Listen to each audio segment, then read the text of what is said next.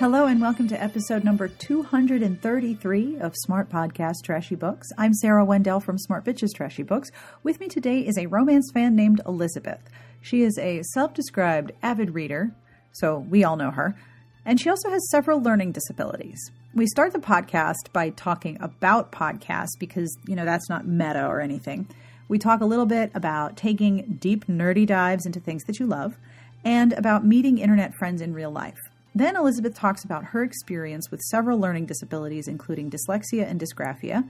We talk about how reading dialogue can be tricky when the characters' conversations are written in dialect, how different brains read, and what accommodations were made for her in high school. We also talk about how she has adapted technology for reading and enjoying romances. There's also a little bit of quiet commentary from Orville, who shows up in the middle of the podcast because he's the sound engineer and was not getting enough attention. I am also a little quiet on this recording, and I've done some work to try to correct it, but if it's hard for you to hear me, I apologize. This podcast is brought to you by Kensington Publishing, who'd like you to know about Maverick Cowboy, The Maverick Cowboy, by Kate Pearce. After a turbulent childhood, the Morgan brothers went their separate ways leaving the family cattle ranch and their cowboy days far behind. But now, one by one, they're being called back to California. Have they been summoned to save the land or start a new legacy?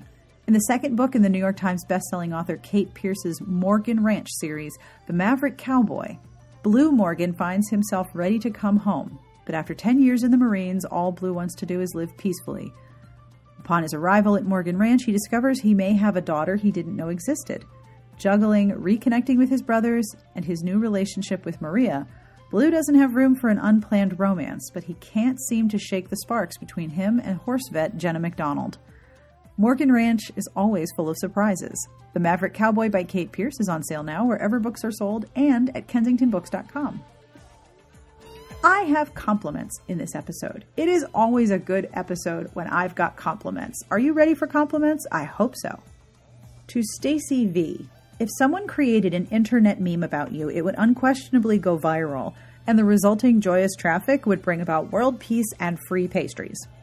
And to Cami, a conversation with you is like the best vacation. After a few minutes with you, people feel relaxed, inspired, and confident with zero sunburn. And if you are wondering what this is about, have a look at patreon.com slash smartbitches. If you are a fan or supporter of the show, you can contribute monthly as little of, as a dollar a month to help me commission transcripts, upgrade equipment, and, you know, become more gooder at the whole sound thing. If you've had a look or if you are already a patron, thank you very, very much. I very much appreciate it. The music you're listening to is provided by Sassy Outwater. I will have information at the end of the podcast as to who this is. And I will have links to all of the books that we talk about, plus several resources that Elizabeth mentions in the podcast entry at smartbitchestrashybooks.com slash podcast. And if you are an iTunes user, we have an iTunes page at itunes.com slash dbsa where you can find most recent episodes, links to the books, and some of the music that we have in the shows. And it's very, very convenient because it's all in one place. And now, without any further delay, on with the podcast. My name is Elizabeth Schoenthal, and I am uh, an avid reader and um, avid listener of the podcast. Thank you. Now, oh my gosh, I love it so much. oh, thank you. I I was pretty convinced for like the first year or two, like eight total people were listening, maybe nine, and now I come to find out that there's like people all over the world who's like, yes, it's Friday, bitches, yes. Yes, so, absolutely. I started listening, God, maybe like three or four years ago. Um, and like when, when I found it, I was like, this is, this is, these are my people. This is my thing. I, and I went back and, and I've listened to every single episode of the podcast. Oh, that's expensive. That's a lot of books. Yes. I, I'm a pretty avid podcast listener and this is my favorite one. Oh. Anyway. Thank you. That's just the biggest compliment given how many awesome podcasts there are out there. I've found myself listening to so many different shows and there's a point where I'm always like, oh my gosh, all these other shows are way more professionally edited than mine. I'm really glad people listen to me because wow, those are really good. One of the guys that I work with, he listens to podcasts all all day long while he's he's in one of our he works on the computer. I sent him in December this list of like the 50 best podcasts of 2016, uh, and he sent it back to me, and he was like, "This was cool. I found po- five podcasts I hadn't listened to before."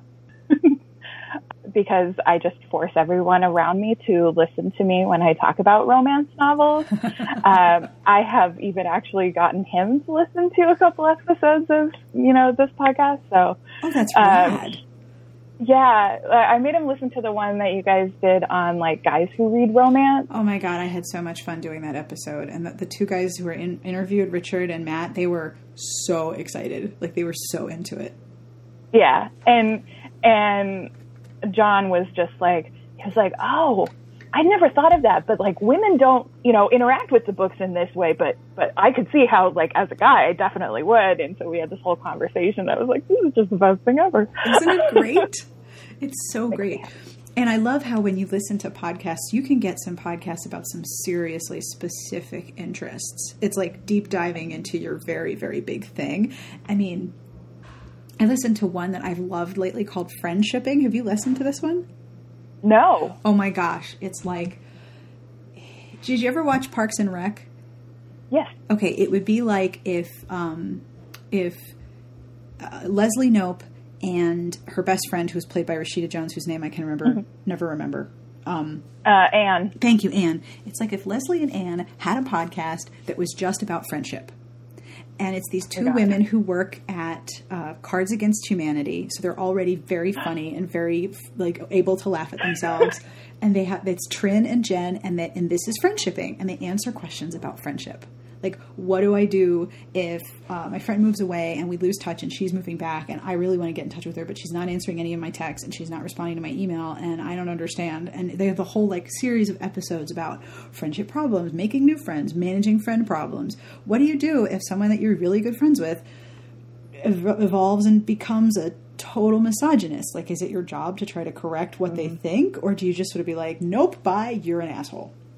And there's so much empathy and there's so much so much kindness in all of their advice. Seriously it, it oh, is, it is the best show to listen to when you're in a shitty mood because it's like yes people can suck. Here is is compassionate and empathetic and kind advice to deal with both sides. Oh it's so good. You'll love it. I you can't see my face right now but it's full of joy. Awesome. Do you listen to the nerdette podcast? No but i think i need to Oh my God, it's so good. Um, it is, it's put out by Chicago Public Radio. Um, what and is it with them? They have all the good shows. I love it so much.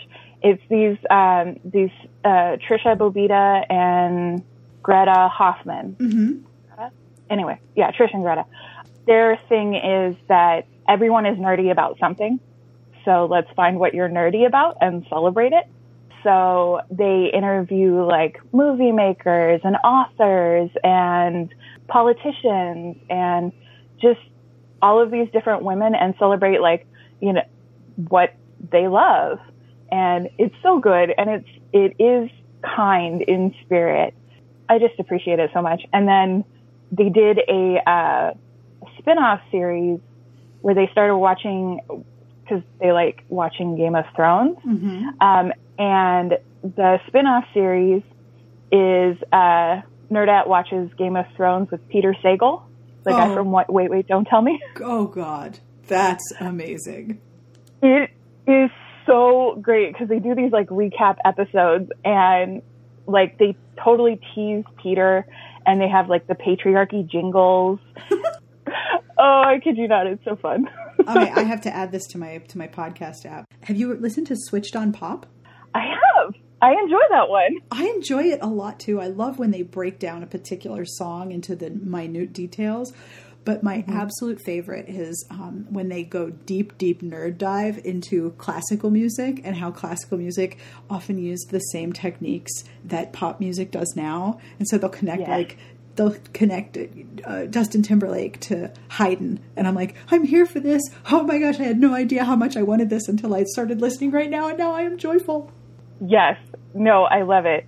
John, my my friend from work that I mentioned before, he um, actually found a podcast that I haven't yet listened to, but I feel like I should.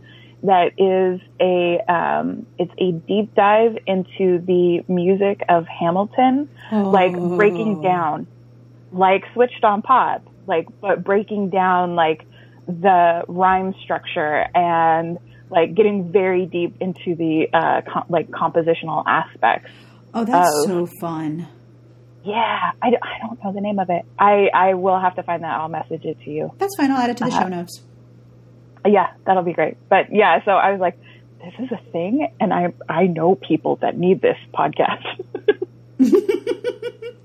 That's the other thing I love about the internet. It's you know, I am personally I'm not going to go back to school and you know get a degree in music theory as much as i'm interested in music theory and, and how music connects that's not a thing that i'm gonna you know be able to do but if i want to deep dive learn about something i can do that with podcasts and websites and whole mm-hmm. online options that let me educate my nerdy heart to my to my absolute content and it's so great yeah it. it totally is i have gotten into um, listening to like the politics podcast, so like NPR politics, 538 politics, um, the run up, and just feeling like I need to stay informed on things.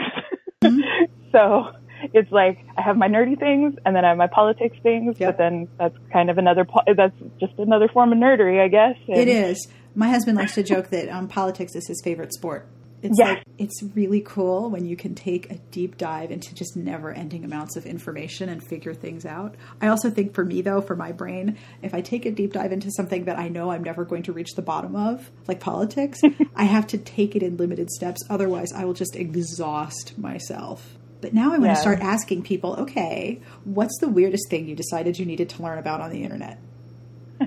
like that would be a really weird question my best friend that I was visiting in Texas last month or last week, um, she and I text each other back and forth like every single day. I was telling her on Friday, like, oh, I'm really depressed today. And she was like, okay, like I've, here's all the kittens, you know, kitten videos, puppy yep. videos, yep. sloths, hedgehogs, let's go. Like everything cute and adorable. It's coming your way. And I was like, I yes. hear you have a need for otters. I'm here for you. Oh my god, I love otters. Oh, they're so my favorite. Much. I love them. They are my favorite. They're vicious little fuckers, but I like love looking at pictures of them.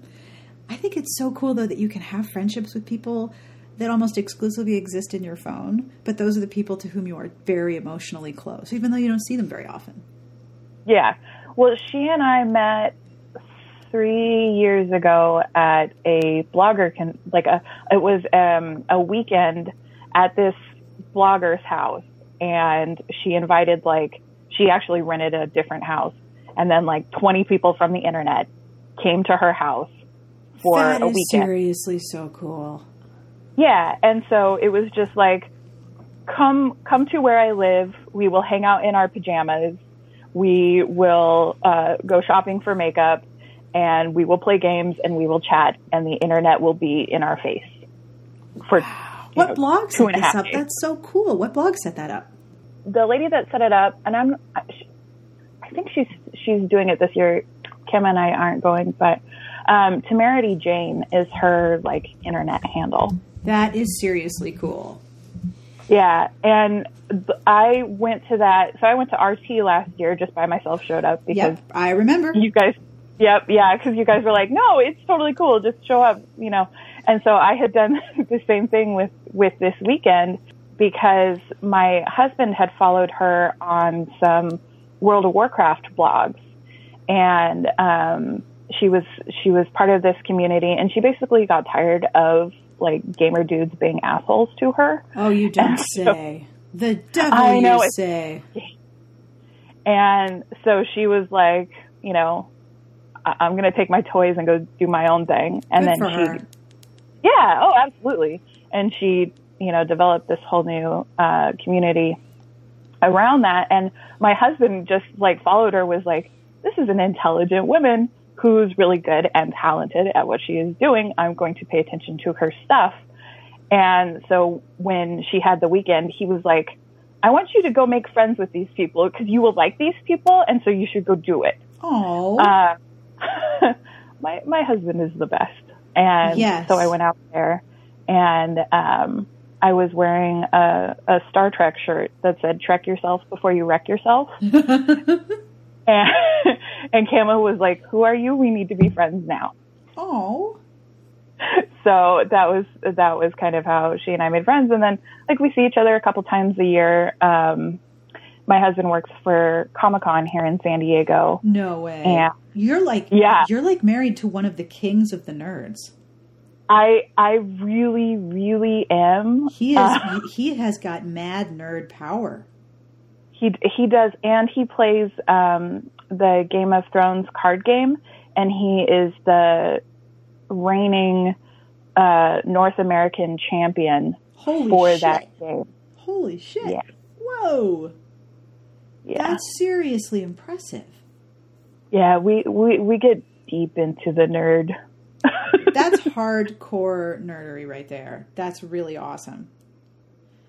Okay, Yeah. so let's get hardcore nerdery about you. Okay. Because that's not Sorry. acceptable. We're gonna no, don't apologize. This is all awesome. We're just gonna get hardcore nerdery about you because that doesn't feel awkward or weird or anything. Um, I, I made like notes. I am prepared. You're the best. You're the best one. You're just so awesome. So you emailed me because Mm-hmm. you wanted to talk about how you have adapted reading when you have uh, learning disabilities. Yes. So tell me about your learning disabilities. Okay. So I have um, kind of a cluster of learning disabilities, which are um, dyscalcul- uh, well, dyslexia, dysgraphia, and dyscalculia. I don't know how many of your people, how many of your other listeners have kind of bumped into these. Dyslexia is probably the um, most common one that people have heard of. I was actually doing some research this week because while I did a lot of advocacy stuff when I was in high school and then still in college, um, I it's I graduated college like 11 years ago, so I was like, okay, I got to you know buff up and make sure I'm not like giving people false information. It was actually really interesting when I was reading through the stuff on dyslexia that it was saying um, that it is a uh, genetically linked Really? neurobiological. Yes. I did not know that. Well, I when I read that, I was like, "Oh, of course it is because I have it. My half brother has it. My half sister has it. My nephew has it. My, yeah, yeah." so this I was not a surprise, and yet it was a bit of a surprise.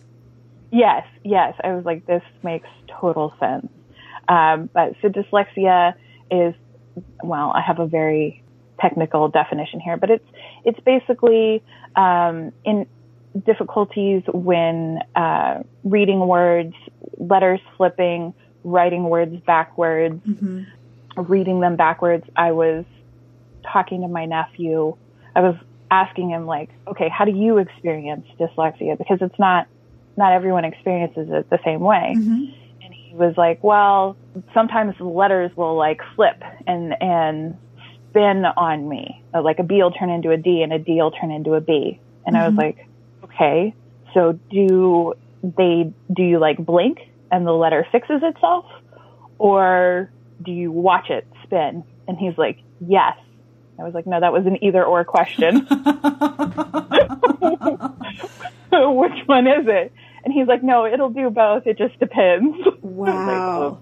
So it's almost like the signal between your eyes and your brain, like it, it, the signal gets crossed back and forth. Yep. And it's be, being neurobiological, it's literally the structure of the brain mm-hmm. is different from the structure of someone else's brain. So you have dyslexia and dysgraphia, which is dif- difficulty with writing. Yeah, And- so that one, and and dyscalculia, which is um, it's a difficulty learning comprehending arithmetic, but it's also both both dysgraphia and dyscalculia.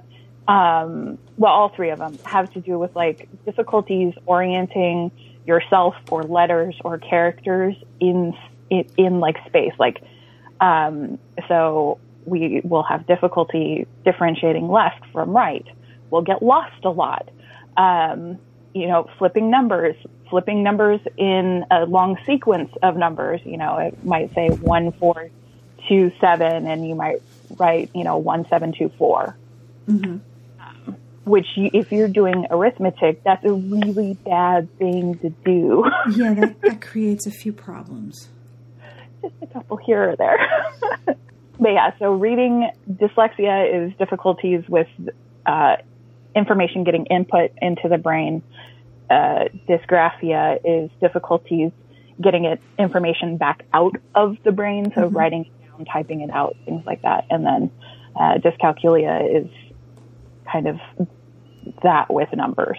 So, but if you're an avid reader, um, you mentioned that you have made a lot of personal adaptations to make reading more accessible to you. Yeah. I am so, so, curious. What what did you figure out how to do, and how did this happen, and what did you do? Yeah, so um, my mom got her master's degree in special education when I was around 9 mm-hmm. So my half brother and my half sister are 16 and 18 years older than I am.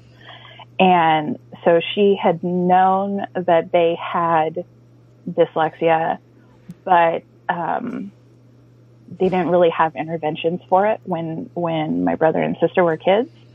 Um, and so then when I got into school and started having the same issues, wasn't reading, wasn't, um, you know, ha- was really struggling with it, not just for me, but, you know, she had an interest in it, but she, she uh, became a reading teacher and got her master's degree in it. And so she knew, um, what to do with me that, you know, an early intervention um, would be the best. And the best thing to do with someone who's dyslexic is to teach them phonics because phonics is uh, a method of teaching people language by correlating sounds with letters. So when I read, and I don't know if everyone does this because someone, one of the pieces that I read for this, it was saying like dyslexics, when they read, they read out loud in their head. Oh, that's fascinating. I am not dyslexic, although I think I have some manner of dyscalculia because I can't, like, I can't hold numbers in my head. I remember phone numbers by the song or the pattern, if I have to remember a phone mm-hmm. number, if it's not in my phone automatically. Um, and I can't do math in my head. The numbers won't stay there. It's like the, it's like it's like trying to write on a tablet made of sand. So the minute I try to remember one number and then move on to the next number, the first one disappears.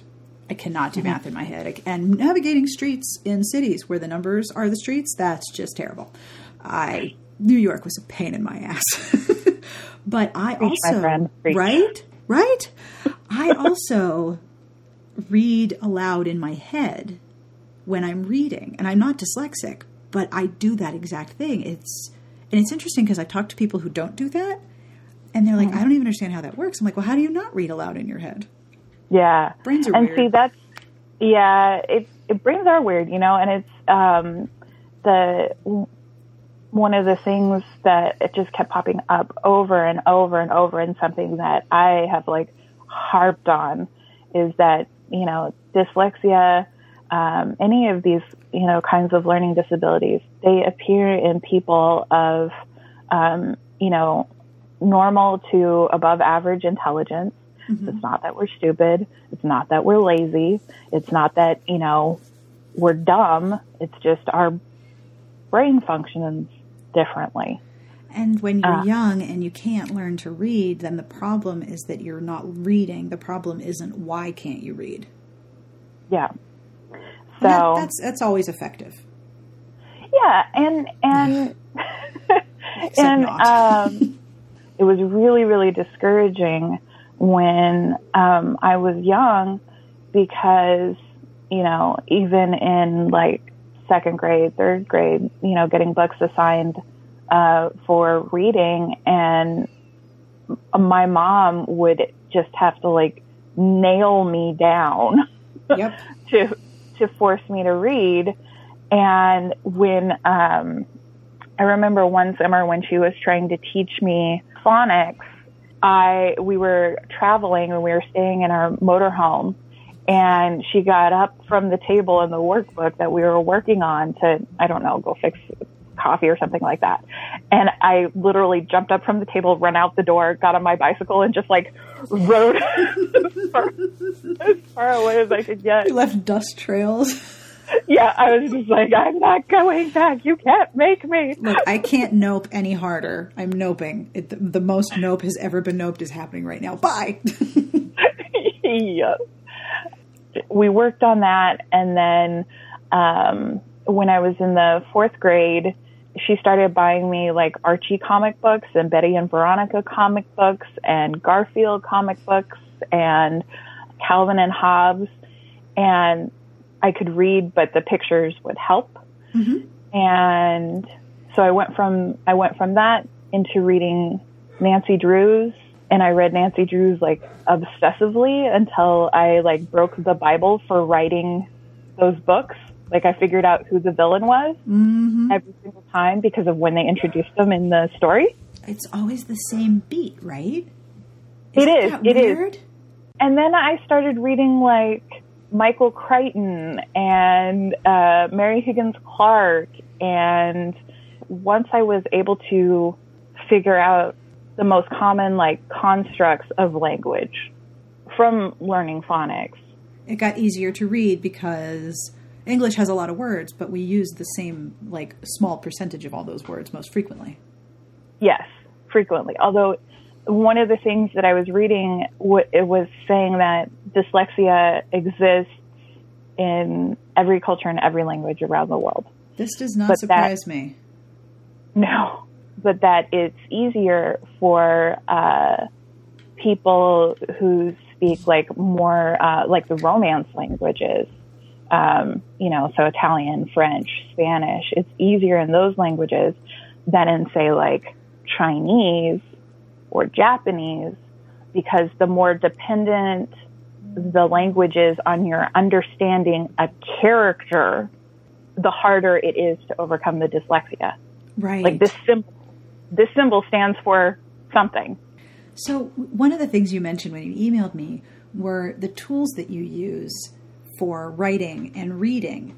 Um, how did you adapt digital books, especially to to your reading style, and what what works best for you? So I have um, friends whose children are dyslexic, and I introduce them to a font that's designed for dyslexics. Where the Open Dyslexic? Yes, where yes. The, the, bottom of all the letters is thicker, so it's almost like it visually weighs them down and they don't move. Yeah. And yes. once I um, I showed them how to increase the margins so there's no blank space and increase the size of the words so there's fewer words on the screen. They were like, "Oh, I can read this. This is not moving. The words aren't going anywhere. I can read this." And I was like, "Yes." And then I introduced them to all the free shit on the library and their parent the parents were like, "Well, this is both good and bad because now they're not doing their homework." yes. So that that is actually what I, um, exactly what I do. Uh, Kindle has Open Dyslexic as a font that you can select. Yes. Uh, in in their books. So I do that, and then I also find um, for me, I set the background to the black background with the white text. Oh, me too. It's so much easier to read. Yeah, yeah. So I just do whatever I can to make it kind.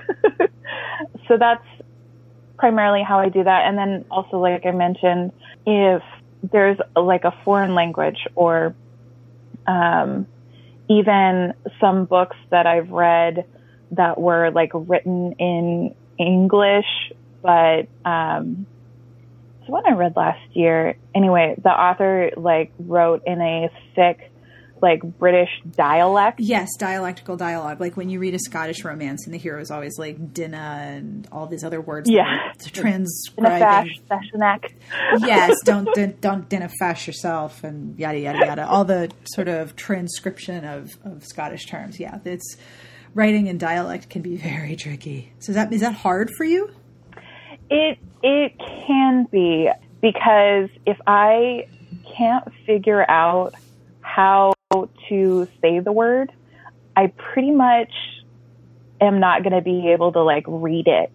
Because so, you're reading like, aloud in your head. That makes sense. Yeah. Yeah. So, like with um, the trouble with mistletoe, mm-hmm. the hero in that book, um, I think his name is Keane, K E A N E. The entire time I was reading that book, I'm like, Keane, can, Caney?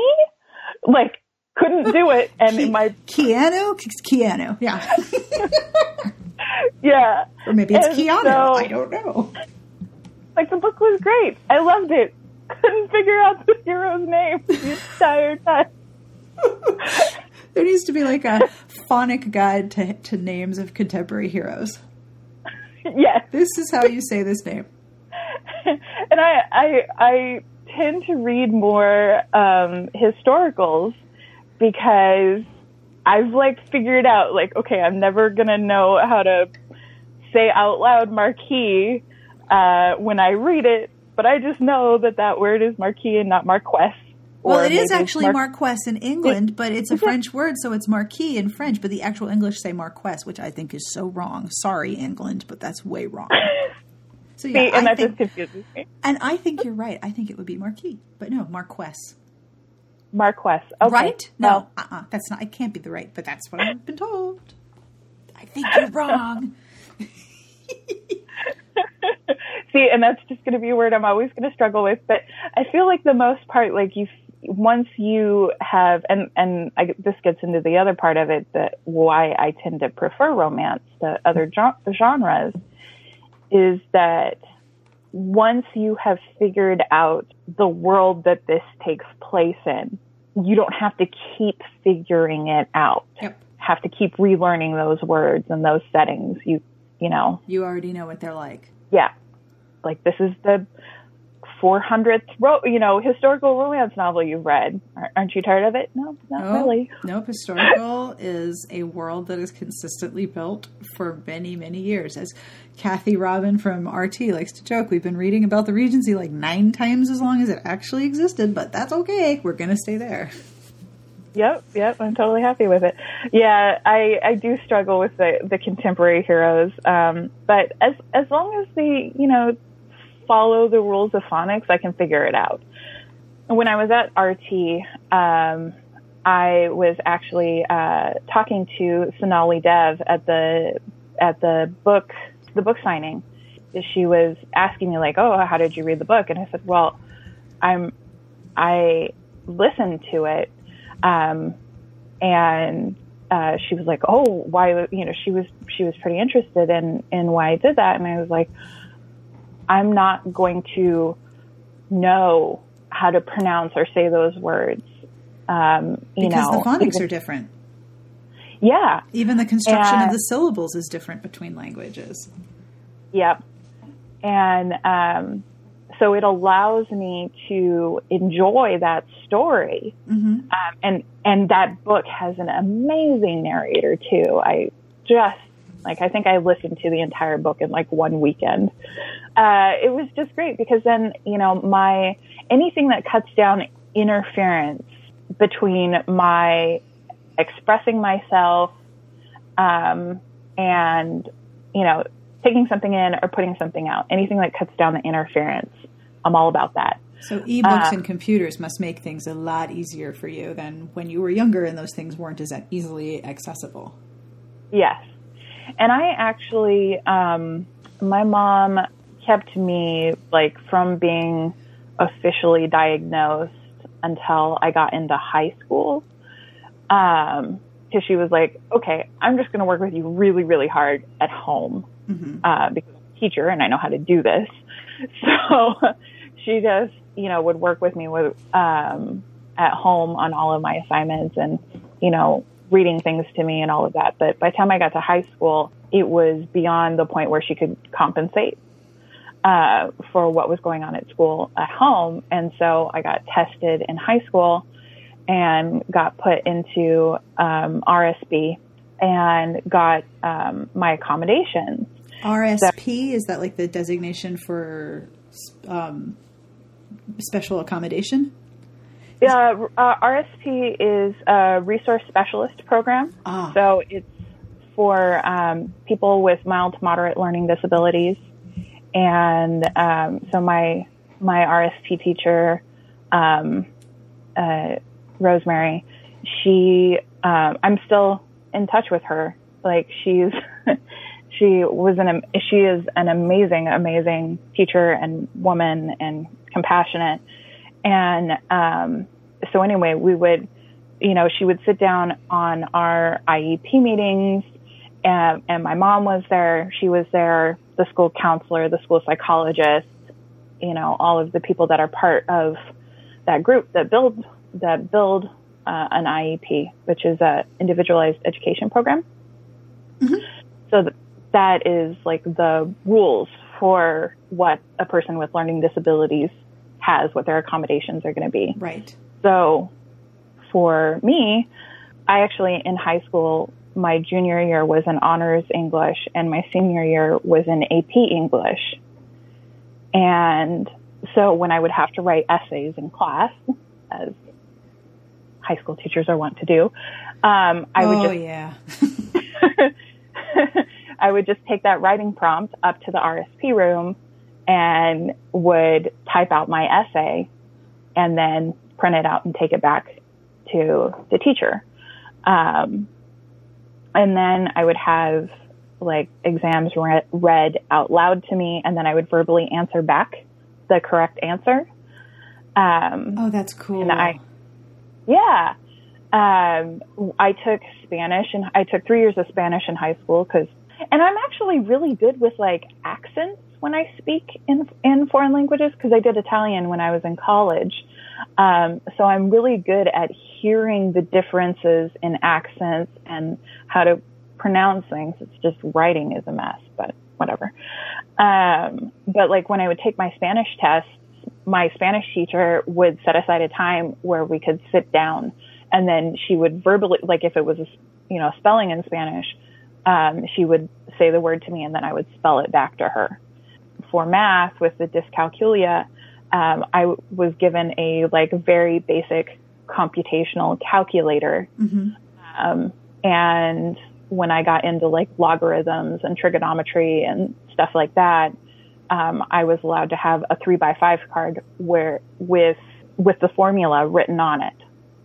And so then I could use like, okay, I see the formula and I know that this is the computation that needs to happen, and I could take my exams that way. Mm-hmm. It must have been very frustrating for you, um, you know, before you figured out how to make reading functional for you. It must have been so frustrating to want to read things and then not be able to. Mm-hmm. Especially once you discover the genre that you like. Yeah, and I I got into reading romance when I was in high school. Some of the first like romances that I read, one of them was called the Pearl Stallion by Rae Muir. Have you ever heard of that one? No. It's I think it's out of print, um, but I ordered it off Amazon and got like a replaced my paperback copy because my paperback had gone the way. But it's like this girl who's in Jamaica, I think, and she wants to go back to England because she's like a debutante. And um, so she decides that what she's going to do is she's stow away on this ship and she's going to go back to England.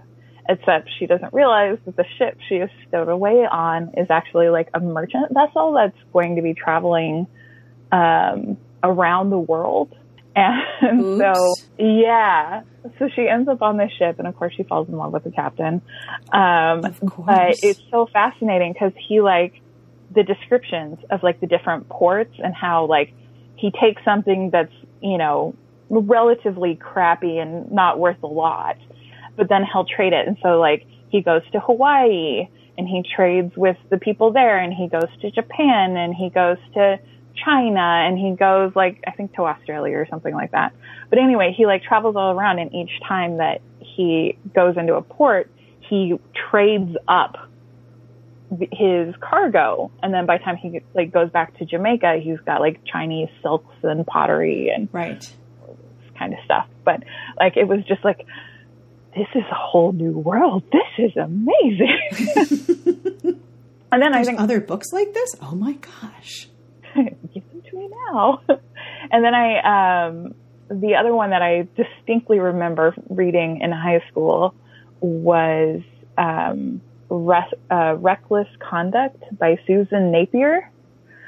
Um, and that was actually one that I did a Habbo uh, to find the name. And I was like, this book is so full of crazy sauce. Aren't those the best? And it's like, oh, it's so great. It's like, it's one of those, uh, set in Sydney and it's like this woman is a, a secretary and she's in love with the boss, but like she would never do anything. And then, um, she like wakes up after, I think it was like a New Year's Eve party and she's got this hangover and she's like, I don't know what happened. And then it turned out that while she was drunk, she'd hooked up with the boss and like, she's having all these like flashbacks of like, why why am I picturing him without his shirt on right now? And, How do I know what his chest hair looks like? That's not normal. yes, yes. And then like the description because it was written, I think it was written in like '95. Um, and so it's got like her description of her dress was like this gold dress with the huge shoulder pads. Yes, and like really puffy sleeves, and um, you know the taffeta rustles, and you're like, oh yeah, Gunne Sax dress. I wanted one of those. oh, it's so great. Um, but yeah, and I, and I think just like, anyway, getting back to like the accommodations, getting frustrated, but, um, it was harder. I wasn't like, I would read, I read some romance in high school, but, um, it wasn't really until college and then graduate school, um, where I really started reading. And then when I got, uh, when I started reading ebooks, it just, it all went downhill from there. yep.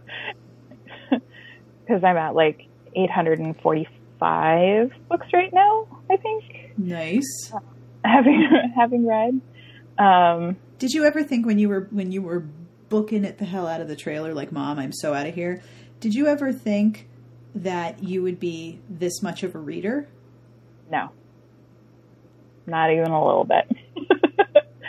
and that's that's the one thing because my daughter is um, she's seven and she sees me reading all the time and she isn't dyslexic. She doesn't have any of the learning disabilities which thank god for my husband's genes i'm just you know genetics. Um, but she she is an avid reader. We started reading her Harry Potter when she was in first grade because I couldn't control myself. um, but you know, and and she um, she was reading Prisoner of Azkaban to herself this year, and I was like, this is not like this is fastly getting into the territory of not age appropriate. Um, and I need to find things that are more age appropriate to her. And so I went back and like re-listened to the episodes that you did on like books for kids mm-hmm. and like am constantly like quizzing my friends and quizzing her teacher. Okay, what's what's a good age appropriate book? Because I literally I have no knowledge of the books that a first grader, a second grader, a third grader would read because I didn't read at that time. Yep. And so, you know, here she is, these, this, you know, bright, verbal, um, cheerful child going, I want to read, mommy. And I'm going, I want you to read.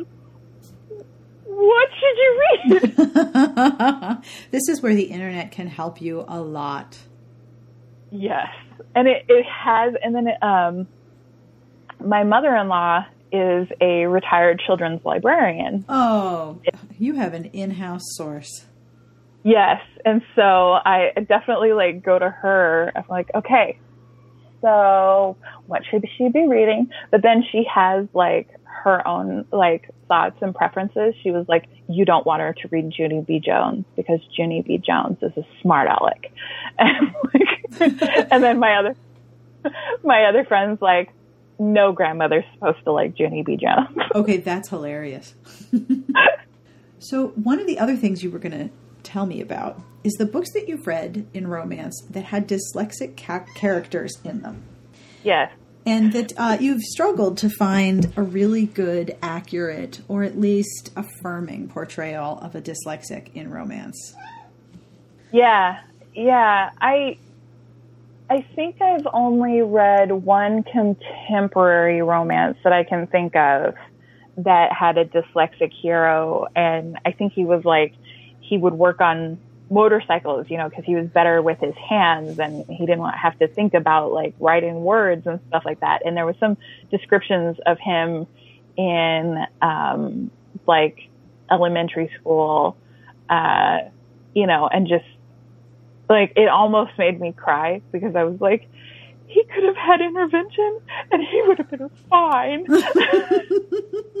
like he should this should have been better for him. Yes, yes, like and and it's not fair. Like it's not fair. He could have he could have been so successful if he just had the right teachers and like the, the teacher shouldn't have been like that. like I got really upset about the teachers. but you know, I don't blame you. I yeah. totally don't blame I, you. Yeah, I mean, I had such amazing, incredible advocates going through school. Um, you know, and I and I just was like, no, he could have had that. but then, um, like there was one historical romance that I was reading, and um, like the description was like, oh, the letters would flip and dance and spin before him on the page, and then they would just disappear or melt into each the lines would melt into each other. And i remember being like furious and going to my mom and being like that's not dyslexia. What is this author doing? She is so wrong. Blah blah blah blah blah. And then my mom was like that's not how you experience it but that is how some people experience it. And i was like oh. Yeah but I I think um, I think to me if that's um, if being dyslexic is the only thing about the character, you know, he's perfect except for the fact that he can't read. That's or it's the thing that he's constantly talking about as a character. Yes. Yeah. That gets on your That's, nerves. Mhm. A little bit. A little bit. because I'm like, okay, but I have this, and it's like uh, Asma Khalid on the Politics podcast when she was talking about being um, a Muslim American. She's like, I am more than just being Muslim. Like, you know, I'm from, you know, I played, I think tennis or soccer, but she like talks about all, you know, I have all these other things that I define myself as. And I look at that and I say, yeah, I'm dyslexic, but I also have all these other ways I define myself, which to me are more important. And so when you get a character in a book that's like, I have this disability and that's the only thing about them, I get really frustrated. I completely understand that. I mean, it's a it's going to change the way you interact with things, but it's not the only thing you think about. Totally and and um, like my my nephew that I was talking about earlier, he um, he said, yeah, you know, the words do this when I read, but I'm still an avid reader. I've read the entire Harry Potter series five times, and he's like, and I've read Percy Jackson a bunch, and you know, he happens to prefer like the fantasy genre. I get, I I love Harry Potter, but Harry Potter exists in like a plane of its own in my mind. but, um, you know, but yeah, we struggle. We're slow readers. That's not, I'm going to overcome it because the enjoyment I get out of reading is greater than the frustration that I experience when I read. Right. And once you figure out the system that works for your particular disability and the way it manifests itself, once you figure that out, you've got a you, you, you have the ability to read as much as you possibly want. Yep. Yep. And I mean, I still I being my being nice to my dyslexia means that I get to, you know, I typically read about 70 to 75 books a year. Okay, I think so, that's the nicest thing to say being kind to my dyslexia, being nice to my dyslexia. That's a really good way to put that. That that's like it's a part of yourself that you have to take care of. Yeah. It's really lovely. Yeah. Well, I I um I think that there are a lot of things in this world. Uh, I will say there are a lot of things about myself that it has taken years for me to figure out. I just need to be kind mm-hmm. To myself. Mm-hmm. I need to be kind to my body because you know what? It's the only body I've got. Yep. I need to be kind to my brain because yep. it's the only brain I've got. Um, and just accept that these are things that I'm not going to change or am not going to change without a lot of effort. And to me, there are more important things, you know, than, you know, being, I don't know, whatever. As, uh, ascribing but, to some external definition of perfect that you're never going to hit. Absolutely. So just say, you know what? I, I am this height. I am this weight. I, my brain functions in this fashion. Uh, let's make things as easy on us as we possibly can. Let's accept it. And if other people can't accept it, then they can go screw themselves. And and uh, let's just exist in the world. Yep. So. The the when I finally got my brain around the idea that the, the best way to approach my own health is to accept that there are a lot of images of what fitness looks like, and there is no way on this planet that my body will ever look like that. It's just not going to happen unless I somehow put my brain in a whole other body. The, the one that I am currently using, the, the one that my brain inhabits, is never going to look like what I am told fitness looks like. That said, I work out five to six times a week. I run, I lift, I have muscles, I'm strong, I can pick things up. And I'm like, but those don't measure. I'm weighing myself or measuring myself against some definition that can't even exist in the same planet as me. That's just silly. And realizing yep. that, like you said, this is the only one I'm going to get, that is really important. So, the question I always ask everyone, if you listen to the podcast, you probably know, are what books are you really, really enjoying and want to tell people about? Um, let's see. Well, I'm currently making my way through um, A Duke of Her Own. Uh, so I've I've been reading all all of the Desperate Duchesses series, um, and so I'm finally to this book. And actually, I'm um, Facebook friends with Elise, and she was like, "That's my favorite book in the series," and I was like, "I'm so excited." she loves Eloisa James. Like her ultimate comfort, like, okay, it's time for me to go to like DEF CON five comfort needs, is Eloisa James all the way. Yeah, I did make a list of like my favorite like books that I can just pick up anytime, anytime mm. and read. Um, but I I always so last week when I was in in Texas, my friend took me to the used bookstore in her town. Oh God! And um,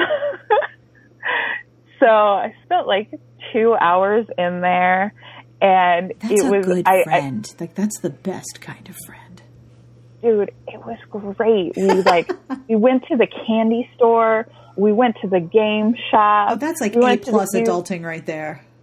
Yeah, it was like, I'm going to go to Texas. What am I going to do? I'm just going to go to all the little stores in your town and then we're going to watch TV and it'll be great. Um, but yeah, I threw like eight books at her. Nine. I threw nine books. I was like, no, but you got to read this one and this one. Okay, that's the second book in the series, but you can read that one independently, and um, and I will order you the first one offline because blah blah blah. And so I definitely, she was like, I'm, this is going to take me like a year to read this. I was like, no, it'll be fine. You'll be fine. um, but I, then I picked up like eight books for myself too. Um, so I've got the, um, Susan Elizabeth Phillips, the one where it's like the girl's chest with like a little, um, whistle in the middle of it. Yes. I can't think of the name of that one, but I've got that one that's probably going to be one of the next ones I read. And then also, um, Lady Clare's All That. I want to read that one so, so badly, but I, I haven't been able to like, I was like, but I'm reading Eloisa right now. Like, I want to read this book, but I'm otherwise engaged at the moment. um, oh, there's so many books I love. So many books I love. I'm trying to think what else. Um, the Kraken King um, by Meljean Brooks is one of my like hands down favorite favorite stories that I think I I accident like inadvertently squeed too much all over Meljean at RT last year. because I was telling her how uh, with the Kraken King, I read it when she released it as a serial, and then I was like, no, but I need to have it as like one solid book. So then I bought it as one book digitally, and then when I decided I was going to RT, I went up to the Ripped Bodice and I bought a paperback copy of it to bring with me. But then I forgot it at home. So then I bought another copy of it at RT. She was like, Are you sure you want to buy this? And I was like, Of course I want to buy it because you're going to sign this one. the whole point, and I love this book, and I will definitely give away the other copy. Like, don't even worry about it. So, is there anything else that you want to make sure that you mention, or, or you know, do anything you'd like people to know about dyslexia? When it comes to dyslexia, m- my general plea is that if if you know someone that's dyslexic, or you have been diagnosed yourself, or you have a child that's diagnosed, um, it is not this great, big, terrible, end of the world type of thing there are wait. Mean so it's it's not enough to fulfill like a 325 page book with with agony about how you've been you, you're dyslexic? no. Oh my goodness, the devil you say. Anyway, go ahead. It's not the worst thing that'll ever happen to you ever. It's it's not, and I think that um, it has it has taught me um, persistence and um, made me a kinder, more compassionate person mm-hmm. it it can be, you know, it can be a good thing. So be patient and have hope. I think that's lovely. And be kind to your dyslexia. Be kind to yourself. And your dyslexia and be kind to yourself. And be if if you're working with a child that has a learning disability, be patient with them because mm-hmm. it will take them more time, but it's okay. They'll get there. Yeah. And even if they don't, there's other things about them that are fantastic. Right. And that is all for this week's episode. I want to thank Elizabeth for contacting me and sharing all the information about dealing with learning disabilities and wanting to read and read all of the things. Like I said in the intro, I will have links to all the books that she mentioned, but also some resources for people who may need some more information. And yes, I will link to all of the podcasts that we talked about as well, should you be needing to expand the number of uh, shows you listen to. This podcast is brought to you by Kensington Books. They need you to know about The Maverick Cowboy by Kate Pearce. And you know what? You probably do need to know about this book. It sounds really cool. Ready? Okay, here we go. After a turbulent childhood, the Morgan brothers went their separate ways, leaving the family cattle ranch and their cowboy days far behind. But now, one by one, they're being called back to California. Have they been summoned to save the land or to start a new legacy? In the second book, in the New York Times bestselling author Kate Pearce's The Morgan Ranch series, The Maverick Cowboy, Blue Morgan finds himself ready to come home. After 10 years in the Marines, all he wants to do is live peacefully. But upon his arrival at Morgan Ranch, he discovers he may have a daughter he didn't know existed. Juggling, reconnecting with his brothers, and his new relationship with Maria, Blue doesn't have room for an unplanned romance, but he can't seem to shake the sparks between him and horse veterinarian Jenna McDonald. Morgan Ranch is always full of surprises, and you can find The Maverick Cowboy by Kate Pearce on sale now wherever books are sold and on kensingtonbooks.com. The music you're listening to is provided by Sassy Outwater. You can find her on on Twitter at Sassy Outwater, or you can find her at Sassy Outwater on Twitter. This is a song called a track, maybe it's probably a track called Spiegel and Nongo by Peatbog Faeries from their album Dust, and you can find them on their website, on iTunes, and on Amazon.com. I will have links to all of those places in the podcast entry. I will also have links to all of the books that we discussed, both at smartbitchestrashybooks.com slash podcast and at itunes.com slash dbsa, where we have all of our most recent episodes. If you would like to support the show or you'd like to help me shape the coming year of episodes, have a look at patreon.com slash smartbitches. For as little as a dollar a month, you can help keep the show being as marginally professional as it is now. And you'll be able to help me commission transcripts for episodes that don't have one yet. If you've had a look and already become a patron, thank you. You are entirely made of awesome. Future podcasts will include me with other people talking about romance novels because that's what we do here. But on the meantime, in the meantime, on behalf of Elizabeth and Orville and Wilbur, all of the animals that make noise in my office, and everyone here, we wish you the very best of reading. Have an excellent weekend.